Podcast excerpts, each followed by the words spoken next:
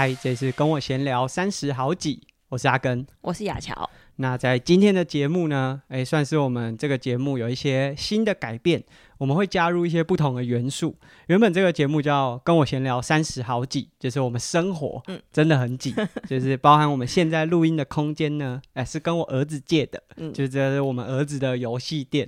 现在呢，他睡觉，我们先跟他借一下，等下要再还原成他玩玩具的这个空间。那除了就是三十好几可能会分享阿根的一些近况，然后可能有一些时时事性的运动话题，就是可能当时发生一些呃有一些议题可以讨论的，会在这个主要的节目。就如果你在这个标题上会看到 S 三，然后一几，就是它是一个标准的格式的话，就是是我们主节目，主要就是和大家分享一些议题，还有就像。上一集蛮多 shit，就是蛮多朋友会说啊，那个听起来比较负面，但是就是会放在那样子的类型。啊，另外一个主题呢，就是乔来了，嗯、那个主题很久没有更新了，嗯、应该有五周以上的时间没有更新那一 part，主要是要和大家分享啊，亚乔从。产前产后，我们现在进度已经到出月子中心了。但是说真的，小朋友现在四个月了，所以 哇，很久没有更新了。我们之后会找时间呢，把这个内容稍微补一下。那第三个呢，就是跟我闲聊边运动。那简单来说，就是啊，边聊天，然后边聊一些运动的内容。那这个主题未必会是耐力运动，嗯，不一定是铁人三项啊，游泳、骑车、跑步。当然可能会以这个为主啦，因为毕竟我们在这方面是比较擅长的。但也许未来有机会，我们找到一些比较特别的来宾，也许可以和大家分享一些不同的运动内容。那。我相信蛮多听众都是有在从事一些运动活动的，嗯、那他们可能借由听这个节目，可以吸收到一些知识，或者是在这个过程当中，可以有更多和大家分享的内容。那在今天的主题呢，我们要来分享的是跟游泳有关。诶，但是说到游泳，最近雅乔好像诶开始一些，就除了自己的训练啊，为了要让自己愿意做这项训练，找了一些人，是什么事情？其实我们最近有进行一个游泳的团练，那已经进行了八次，就是等于八周，就两个月的时间。对，那其实会一一开始会想要办团练，主要是因为。我真的不是很讨厌游泳，不是很想要自己游泳。那虽然说游泳是我的专项，但是可能是之前训练的呃比较频繁的原因，所以到后面其实自己要游那么久，会觉得很无聊，没有办法加继续下去，嗯、所以我就找了一些人，然后来一起参与我的团练。那就是这个团练哦，你说已经八周，嗯、然后其实我记得第一次就一个人，就是马甲妹，马甲妹两个人一起训练。对，那现在人数大概是几个？现在大概可以到八个，八个如果大家都来，大概九个。嗯、哦，所以八周八个，如果是十周就会十个，有可能。呃、有有几个伙伴还在观望中。其实我觉得蛮有趣的，嗯、很多伙伴都是他看到 A 来，对，然后觉得哇 A 来练了，B 也来了。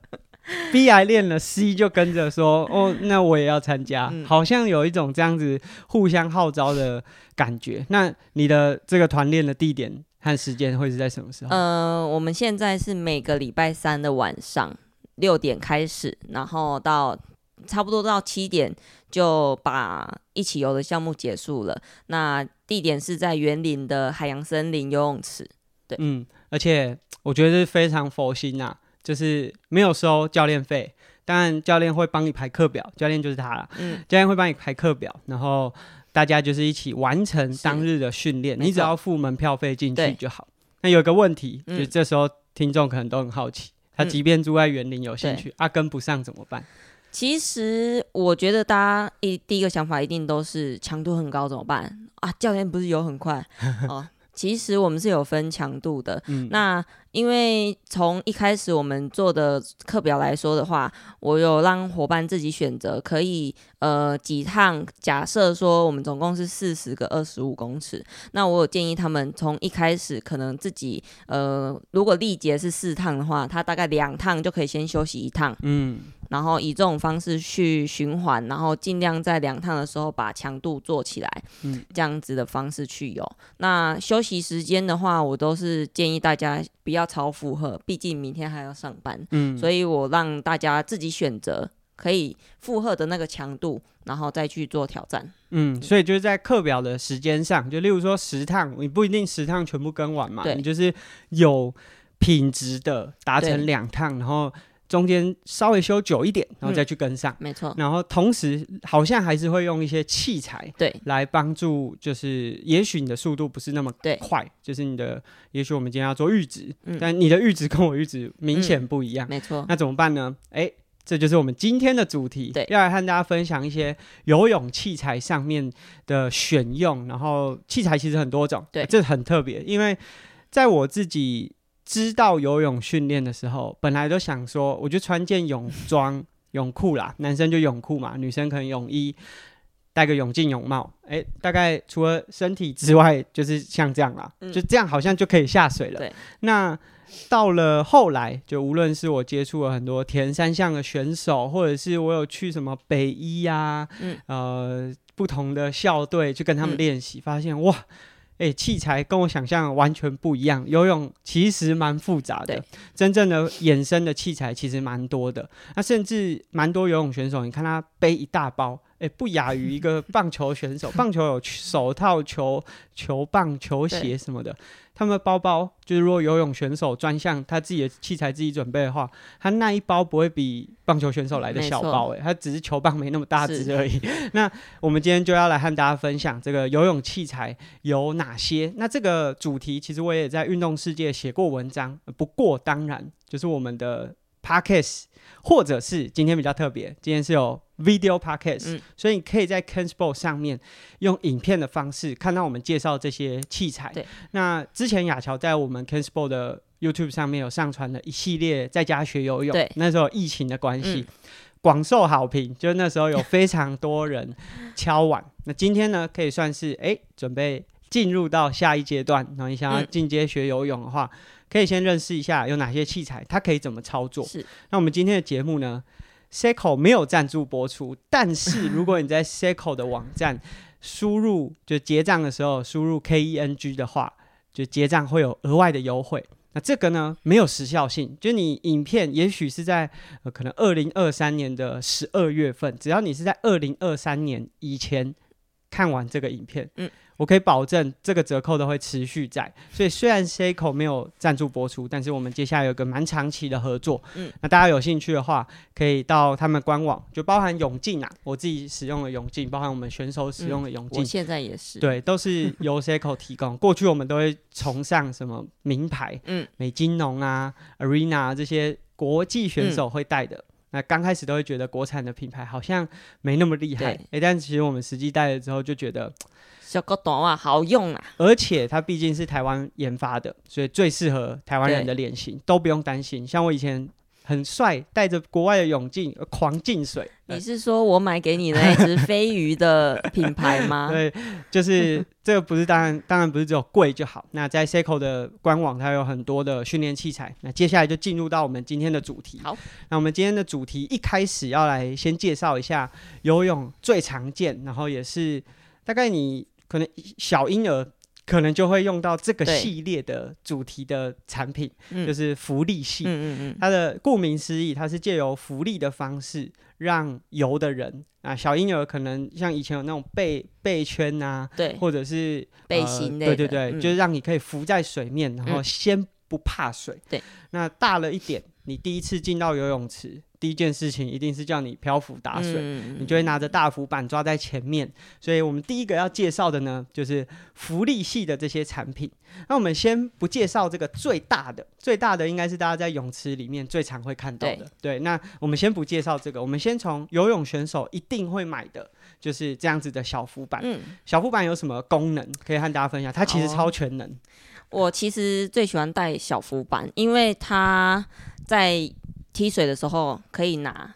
你就是抓前面或是抓后面，那它当然都可以帮助你在踢水的时候有一个浮力的效果。那再来就是它中间有凹槽，大家有看到吧？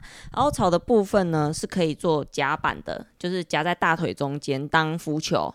那我觉得它的功能还其实还蛮全面，再加上我们有一些基本动作，在练习手部的时候会利用浮板去做一些动作。这样子，嗯，举例来说，像如果你想要做踢脚的练习的话，嗯，你可以握满板，就是你的手抓在前缘，嗯，然后去做踢水。是，你也可以握尾端，那尾端的技术难度会比较高，因为它的浮力会在比较前前段，代表你的整个杠杆，嗯，身体就是包含手肘都需要花更多的专注力才有办法维持。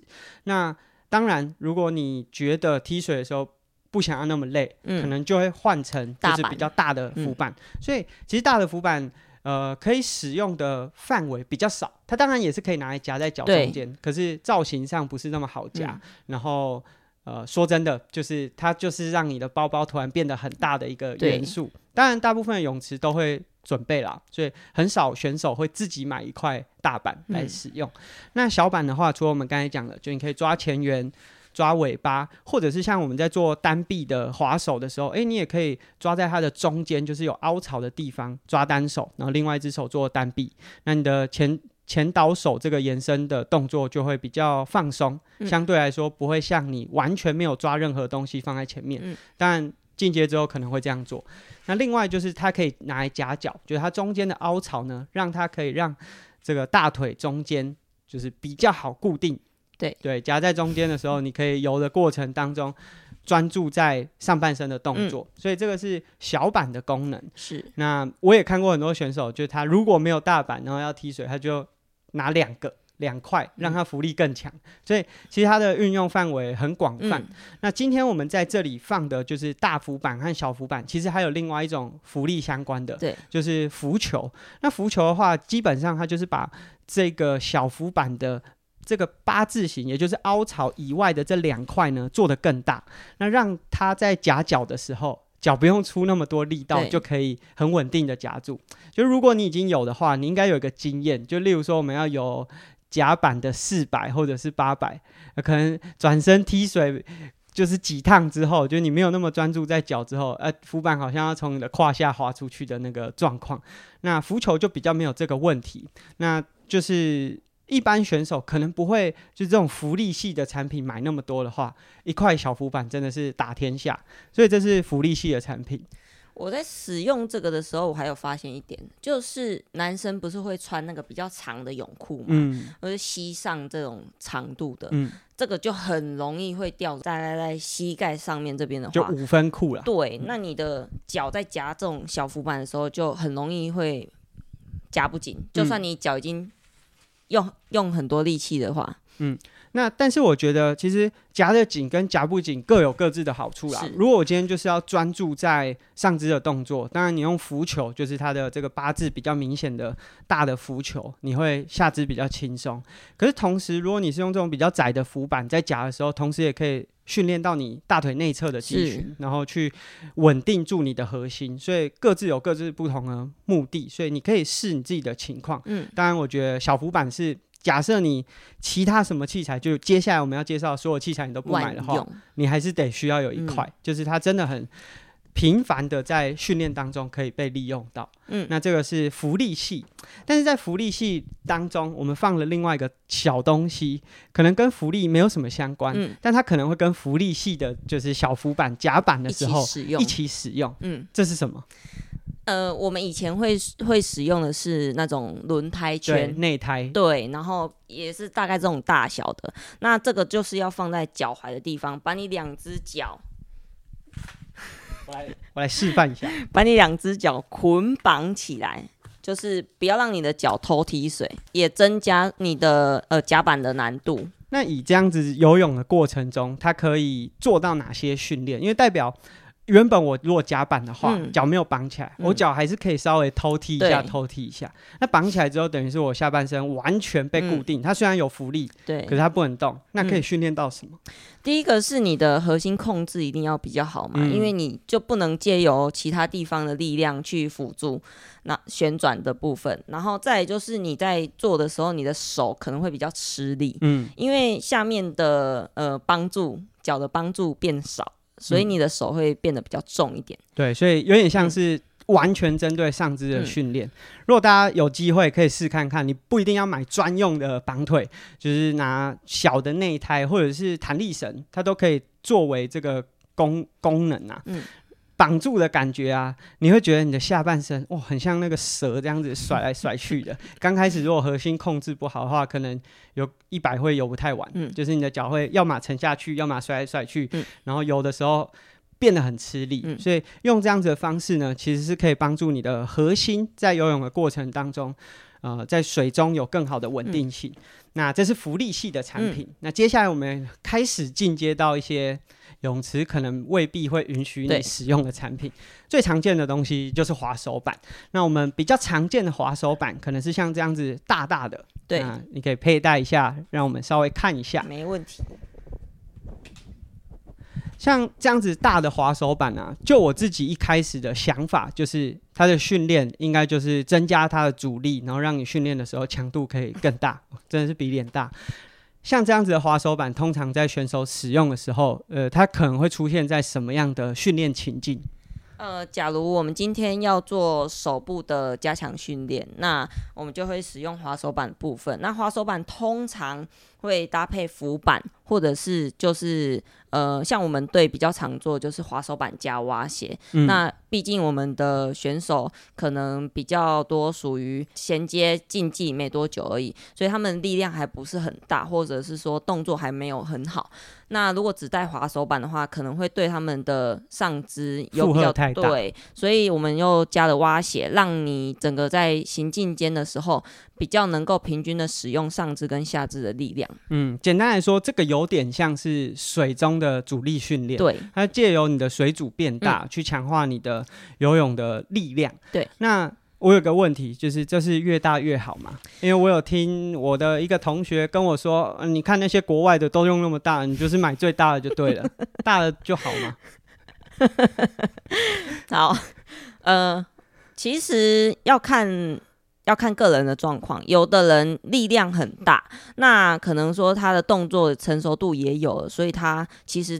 带大板就还蛮适合的，嗯，或者是说他呃，今天像我刚刚提到，我们选手都比较初学开始，那我一开始配大板给他，他根本推不动啊，他就是很容易受伤，所以我们那时候刚开始可能会利用小的板，或者是说跟他手掌差不多大小的，让他能感觉到呃增加一些水阻，就是推水的力量这样子，先以增加水感为主。嗯。嗯，其实我后来发觉，就是滑手板除了阻力的这个帮助，然后让你的强度增加，嗯、增加负荷之外，如果你很久没有游泳，嗯、然后你的手的动作都很吃不到水，抓不到水，嗯、其实你带个小一点点，就是可能不要太大的滑手板，嗯、其实是有助于你赶快把你的动作找回来，嗯、然后水感还有抱水就抓水的速度，嗯，找到一个比较好的状态。所以它不只是给你强度上、负荷上的这这些挑战，它其实在技术还有水感上也会有一些帮助。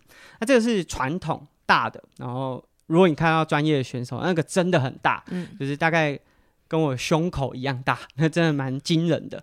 但是我们也有看到像这样子小小的一片，就是它可能戴上去的时候，只有差不多你手指就挡住你手指前半段的，对。那像这样子的手指板，嗯，功能又是什么？呃，这样子的手指板，我们比较会在练习动作的时候使用。嗯，那因为大家都知道，水中在划手的时候，可能你的手的角度就很重要。如果你的手是比较属于容易歪歪的或者斜斜的哦，那你在划水的时候可能就会觉得很空，嗯、或者是说你根本没什么前进啊，那你反而要回去检视一下，看看你的手掌的推水过程是不是说呃是一个正面朝后的哦，所以这个时候那个半一半的这种滑手板就很好使用。如果你的手是容易会切水的，那你在往后滑的时候，滑手板是一定会这样喷掉的。哦，那像我们现在很多国小的小朋友在带这个，他都会这样给我抓，手指头扣着，就是带带到很深很深，然后让他的手可以扣住。那其实这样子使用上是没没什么帮助的，因为它这个就是要让你去训练你手部在划水的轨迹嘛。那你在使用的时候，如果一直把它抓住，就等于你固定它了，那就没有效果。嗯。哦他也是一直掉，所以他才会想去抓它。那他没有想到说，哎、欸，其实是我的手在滑的过程中可能没有那么呃正确。啊、嗯，所以简单来说，我们有刚刚有说，就大板如果选不要那么大的话，可以提升水感。嗯，这种手指式的滑手板有点就是专门为了抓到这种水感而去做的设计。嗯嗯、然后我甚至也有看到，就是有些选手他可能诶、欸、已经不太需要这种手指板了，但他会把传统式，像我们今天。拿到的这个是已经真的是很进阶，他有做一些人体工学，嗯、包含大家如果从它的侧面看的话，它有做出一个手掌的弧形。对，但这是一个比较呃进阶，就是应该讲说这几年延伸出来的设计，嗯、早期都是完整的平面。平那它的绑带啊，我看很多选手就不会绑三个支点，嗯、就是不会有把三个点、嗯、手指、手手腕都固定，都只有中指。对。它的意义其实跟刚刚讲的就很像，因为当你这个大板只有中指固定的时候，也代表说你在滑的过程如果有偏掉，滑手板就会歪掉，所以它有一点提醒你，你现在是滑手的轨迹、入水的轨迹是不是正确的？嗯、所以这是滑手板比较常见的两种，大板和手指板。那这个呢，可能会依。依照你个人的需求，入门的时候先用手指板去感受，啊稍微进阶，力量开始出来了，借由大的滑手板来去强化你的肌群。嗯，但是现在这几年有出现超多种不同的滑手板，那我们也今天和大家分享几个比较特殊的。那像这个是国外的品牌，专门为了自由式设计的，嗯，它是做成一个三角形，所以它也是中指而已。也就是你如果戴的呃滑手的过程当中不稳定的话，很容易也会飘掉。但它比较特别的是，它在尾巴有一个像是船的这个导流板，嗯嗯、这个目的是什么？呃，你是说下面这一支？对对对对对。哦，下面这一支就是很明显的能感觉到你的手如果滑偏的话，因为自由式是由浅嘛，这样子抱水。但是如果你的手是这样斜插入水的话，这斜插入水的话，你的手就会很明显的感觉到，呃，滑手板被冲掉。嗯，这个比指板更有手指的那个指板更有感觉。嗯。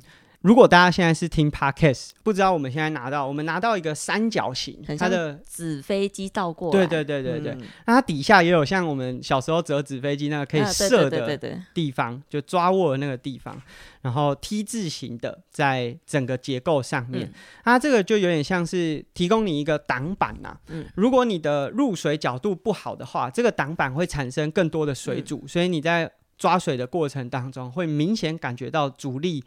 来源不同，它不是一个很垂直面向的向后，是它会移动你的滑手板，那你就可以在这个过程当中去找到轨迹。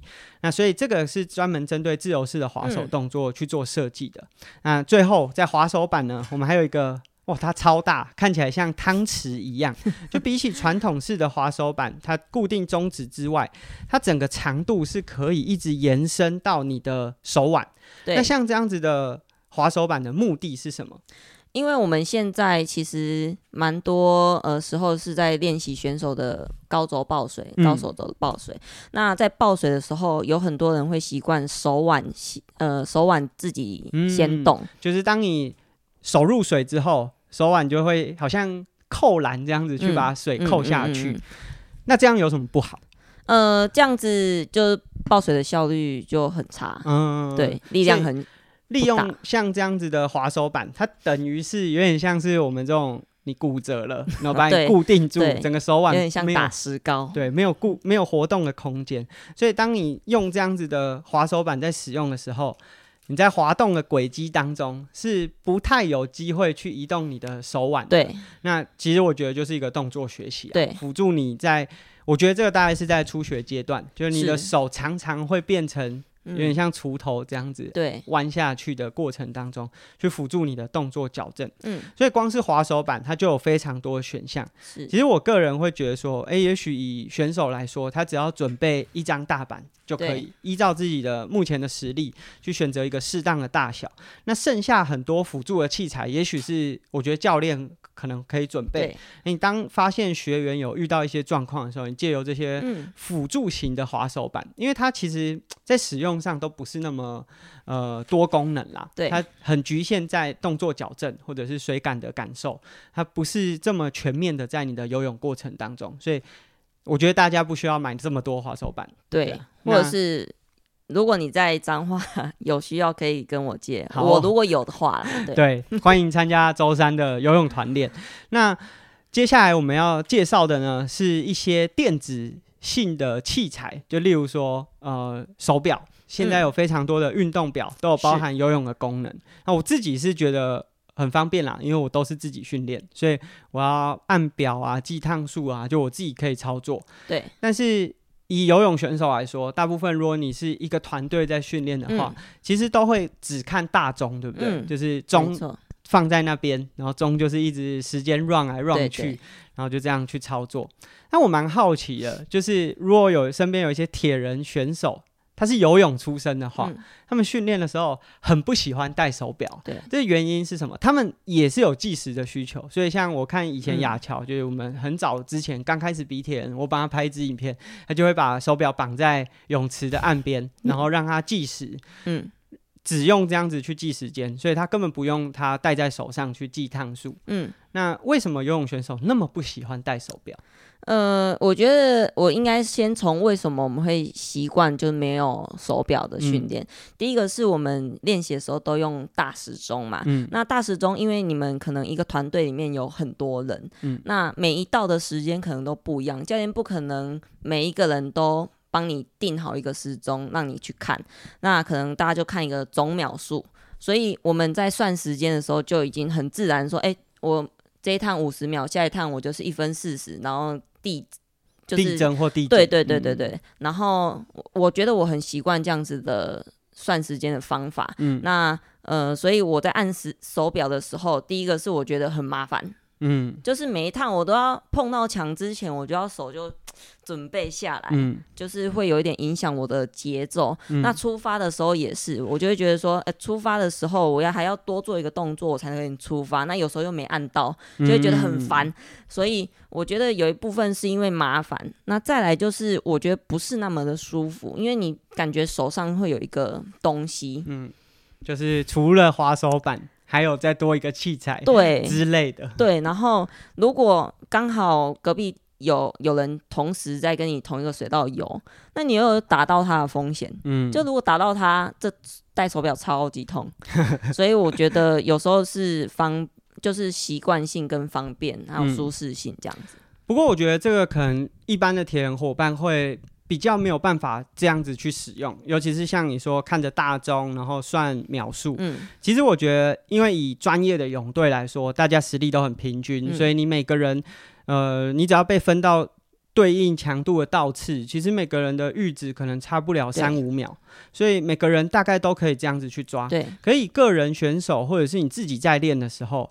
你每个人的阈值都差超多，对，就你一个俱乐部，或者是你跟朋友出去练，哦、呃，我的一百公尺阈值可能会落在一分四十、嗯，有些人是两分二十，嗯，完了中间就差了三十秒，所以反而有手表就更容易去掌握自己的训练节奏，而且我觉得另外一个很重要的是，就刚刚讲的情境都是在团体训练的状况。嗯那说真的，团体训训练的时候，就是你就算忘记课表，嗯，教练也会叫你说：“哎、欸，时间到了，赶快走，对不对？”但是以我们这种个人训练来说，我十趟如果给自己定了一个秒数，接下来所有要出发、要休息都是我自己制定。嗯、它需要有一个呃提醒自己的方式，就是在游的过程当中提醒自己说：“哦，我现在应该要出发了。”然后呃上一趟游了几秒，这个是很有助于我在安排整个训练过程当中作为一个辅助的工具。然后还有一个重点就是我训练结束之后可以上传。对，因为说真的，我讲白了就是，如果你是游泳专项选手，我就算少游，只是我赚到。可是对我自己这种个人的玩家来说，我每天都很要求自己的训练内容。你怎么这样讲？哦，别恭维。哎。游泳圈团体训练的时候，很多时候选手偷懒都是一种内心藏不住的喜悦吧？对啊，所以我觉得在立场上面可能会不太一样，但是带着手表游泳可能是这几年大家比较容容易看到，就是最容易入手的一个电子训练器材。那另外还有就是我们可以看到这几年可能有些选手，其实也不是这几年，这也出来好好一段时间了，这种滑屏器。它可以固定在你的泳镜旁边，或者是塞在泳帽里面，它会固定时间发出声响。例如说，你安排一个节拍，那它就会发出声响。游泳的人呢，就是对应那个节拍，在拍点上面做滑手。嗯，那用这样子的方式有什么帮助呢？呃，像是如果有的铁人朋友在游的时候，他一直觉得没有办法提升速度，嗯，那有可能，我只能说有可能是他的。滑行延伸时间太久了，嗯，那等于他在滑手的时候，很多时候都在飘，嗯，就是加速然后掉下来再加，对，它等于每一次启动的时候，它都是重新开始的力量，嗯，所以你就可以使用这个滑屏器去辅助你的节奏，嗯，那但是当然这个在做的时候，你也要有相对的力量跟肌力，嗯，如果你的节奏一下子调太快。你可能根本没办法滑到，然后都空的。嗯嗯，那我觉得我自己也有看过，之前有选手他们在测验，就是他就是用啊，好像每个两百或者是四百，然后调不同的频率，然后他看说，就是每一趟结束之后，呃，用不同的频率，哪一个体感上觉得最轻松，或者是速度最快，嗯、然后借由这样去交叉比对，找到一个更好的节奏。嗯，然后还有一个，我觉得。对新手来说应该蛮有帮助的，像铁人的开赛，甚至你在测验的时候，常常会是前五十的滑屏很快，嗯，然后速度很快，嗯，但是你到后来爆掉了，嗯，节奏就乱掉了。带着节拍器，我觉得有个好处，就如果你在游一趟四百的时候，当然你还没有找到自己最适合的那个呃节奏感，但是你至少可以确保，就是你这四百的过程当中。频率都是一样的，嗯，所以借由这样子的方式呢，可以让你去学习配速，因为其实，在游泳的过程当中，不像跑步嘛，我随时可以把手表翻起来看，游泳是不行的，所以有这样子的一个呃提醒的话，在游的过程当中，那其实可以帮助你去提醒你自己在游的速度，我指的是这个滑手频率的速度上面，有没有什么需要注意的？对，好，那接下来就要进入到一些比较特别的，就这些特别的器材，我为什么会把它放在特别的类别呢？就我只要每次在泳池，他不知道我们是在训练，他看到这样的器材，就会想说：“那、啊、你是来练浮潜的吗？或者是你是来练那个潜水的吗？”那我们接下来要介绍的是第一个呼吸管。那呼吸管呢？呃，如果大家有看过一些校队或者是专业的训练当中，应该还蛮频繁可以看到呼吸管的出现的。嗯，呼吸管的佩戴方式，然后我们请亚乔帮我们在假人的头上把它戴上去。呼吸管的佩戴方式啊，跟我们常见的浮潜不太一样。浮潜的这个佩戴方式，可能就是会固定在左边或右边，那让你的前方，就是你的眼镜的部分，是不会被挡住的。目的是什么？就是你浮潜的时候可以看到更漂亮的景色嘛。但游泳不是来看风景的，所以游泳的呼吸管它是设计在你的泳头的正前方啦。也就是在眼睛的正中间，嗯，它的目的就是让你在游的过程当中，如果你踢墙、蹬墙出去，诶，不会这个呼吸管被左右的偏摆，所以这个是呼吸管的功能，呃，佩戴的方式。呼吸管的功能在训练当中可以怎么使用？呃，像我们就会使用在比较长距离，或者是说我们在做基本动作的时候都会使用到。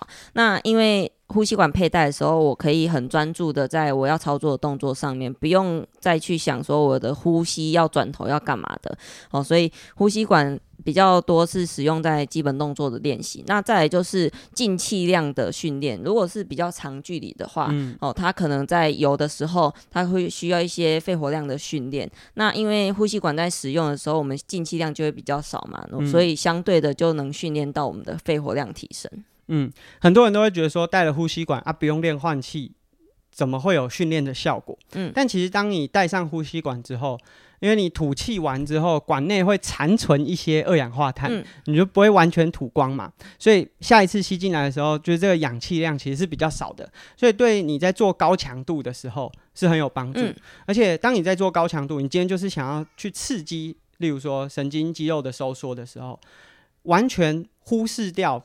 换气这个部分的话，那你就可以很专注的在你所有游泳动作上。是，所以呼吸管就是呃，在动作学习的初期，你可以忘掉这个换气的这些步骤，然后或者是你可以不用被自己的肺活量限制住，然后去专注在你的划手动作。进阶、嗯、的话，当你在做高强度的话，是一个很有效的帮助。嗯，那这是呼吸管。另外一个很像，就是也是你放在泳池边，人家会以为你是来浮潜的。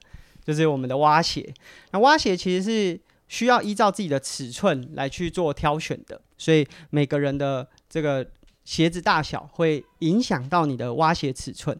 那蛙鞋呢，跟我们常看到这种浮浅的，明显的它的这个鳍的部分短很多。那目的就是为了它只是游泳使用，是就帮助你在做踢水的训练。那我自己觉得，就如果我在初期学游泳的过程当中，穿着蛙鞋可以帮助我踢水的时候更有好的脚踝的动作。因为如果在过去我刚开始学游泳踢水没有办法把脚踝活动度没有那么好的踢水过程当中，可能会勾起来。但是当你穿了蛙鞋之后，一勾起来的那个水感会很明显，超级无敌空，对，就完全好像锄头一样，嗯、所以它可以只要你稍微轻轻的带，它就可以帮助你做到比较好的踢水的动作。然后同时，我觉得这个也要小心，就有些人听到这里会想说，那我整趟都穿着蛙鞋，假设你脚踝的力量是不够的话，一直穿着蛙鞋踢水，其实会发现脚踝的感觉是不太舒服的，嗯、所以这个是需要注意。是。那蛙鞋其实跟呼吸管一样，它有在出阶的时候矫正动作的效果，但是在进阶之后，它也可以变成是你在做强度的时候的辅助。那蛙鞋如果要做强度的话，通常会在什么情境上使用？呃，像我们团练的时候，我其实就蛮建议伙伴可以带蛙鞋来，因为第一个是呃我在带强度的时候，可能比较实力没那么坚强的伙伴是没有。没有办法跟上我们那个项目，所以他如果穿蛙鞋的话，第一个他能做到比他原本呃实力更高的强度，嗯、那变相的刺激他的速度。那再来就是说，我们在做冲刺项目的时候，呃，你会比较有速度感。嗯，对，其实我觉得不管你是骑车、游泳还是跑步。速度感是一个很特别的东西，像我们骑自行车的时候，会去跟着机车，嗯，然后去做到你平常根本做不到的那个速度。嗯、跑步也是一样啊，就是有时候你会借由冲刺间歇，就你比赛完全不会去跑那个配速，是，或是下坡跑。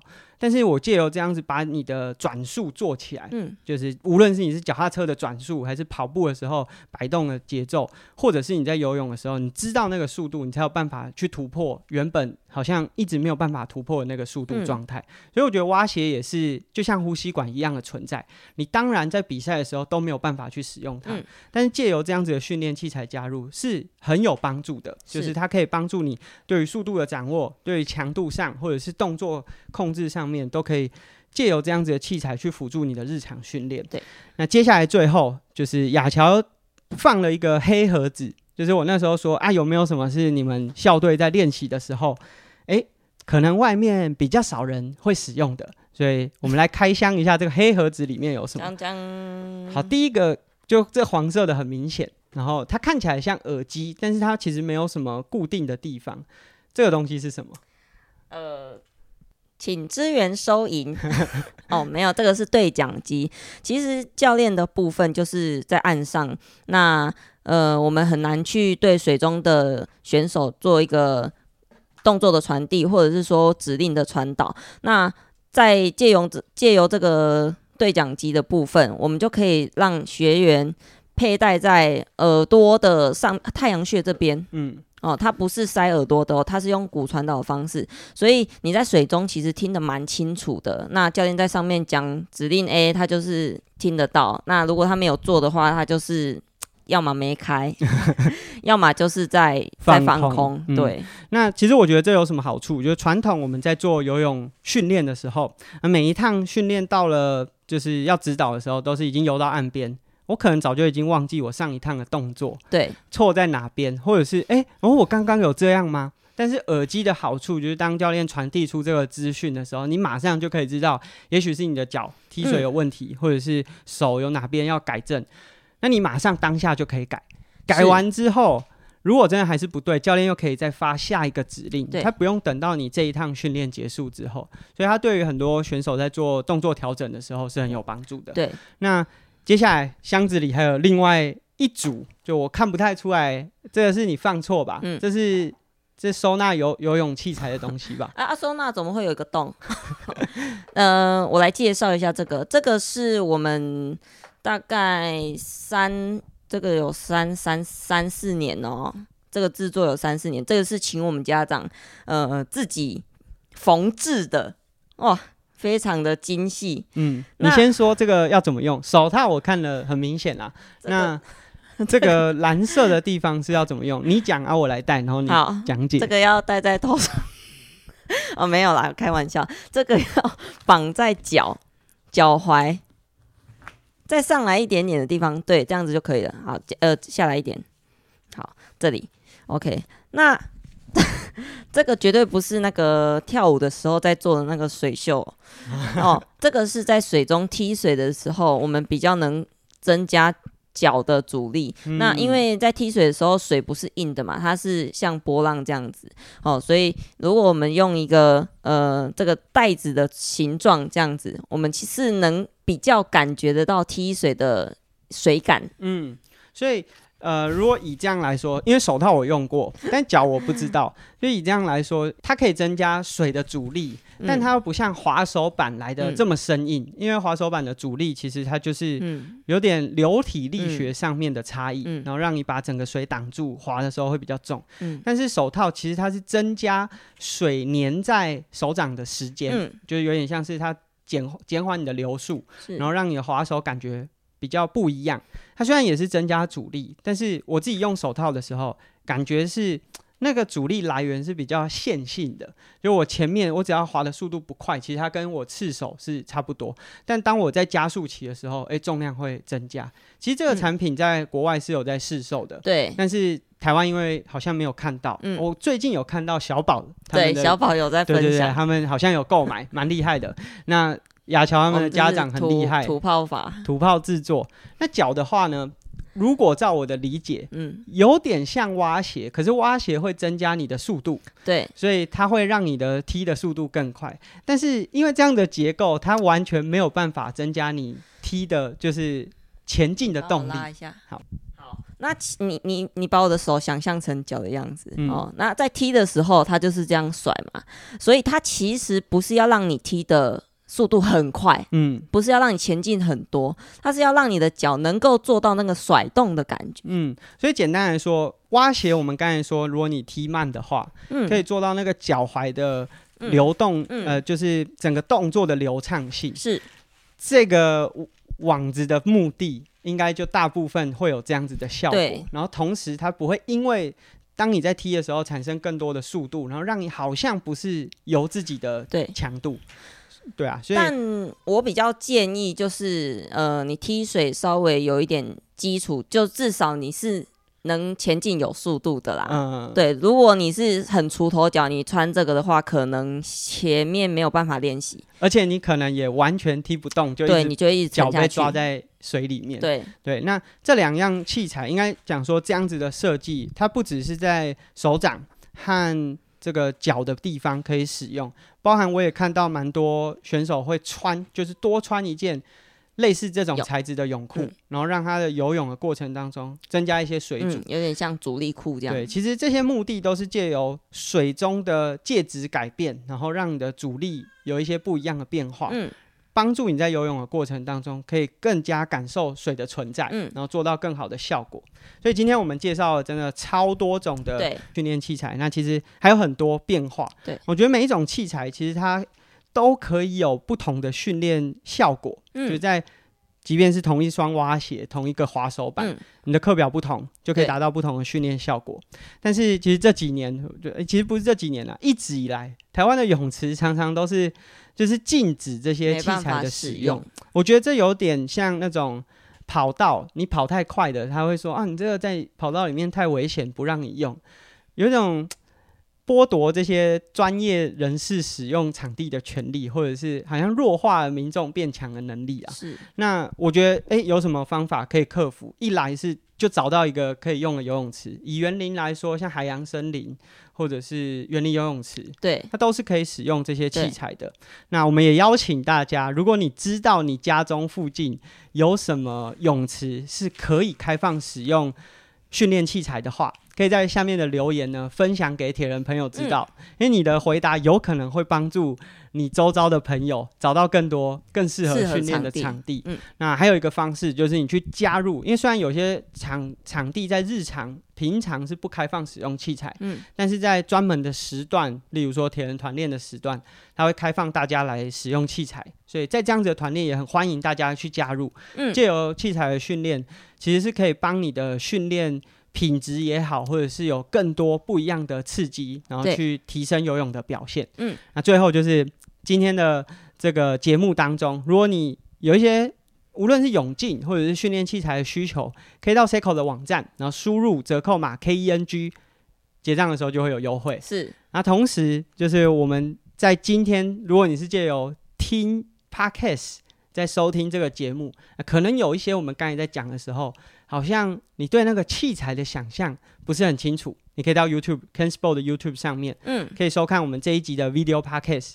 那我们今天的分享就到这边。我们家小朋友在哭，他想要我们现在在使用的这个游戏区。那我们下期节目见，拜拜，拜拜。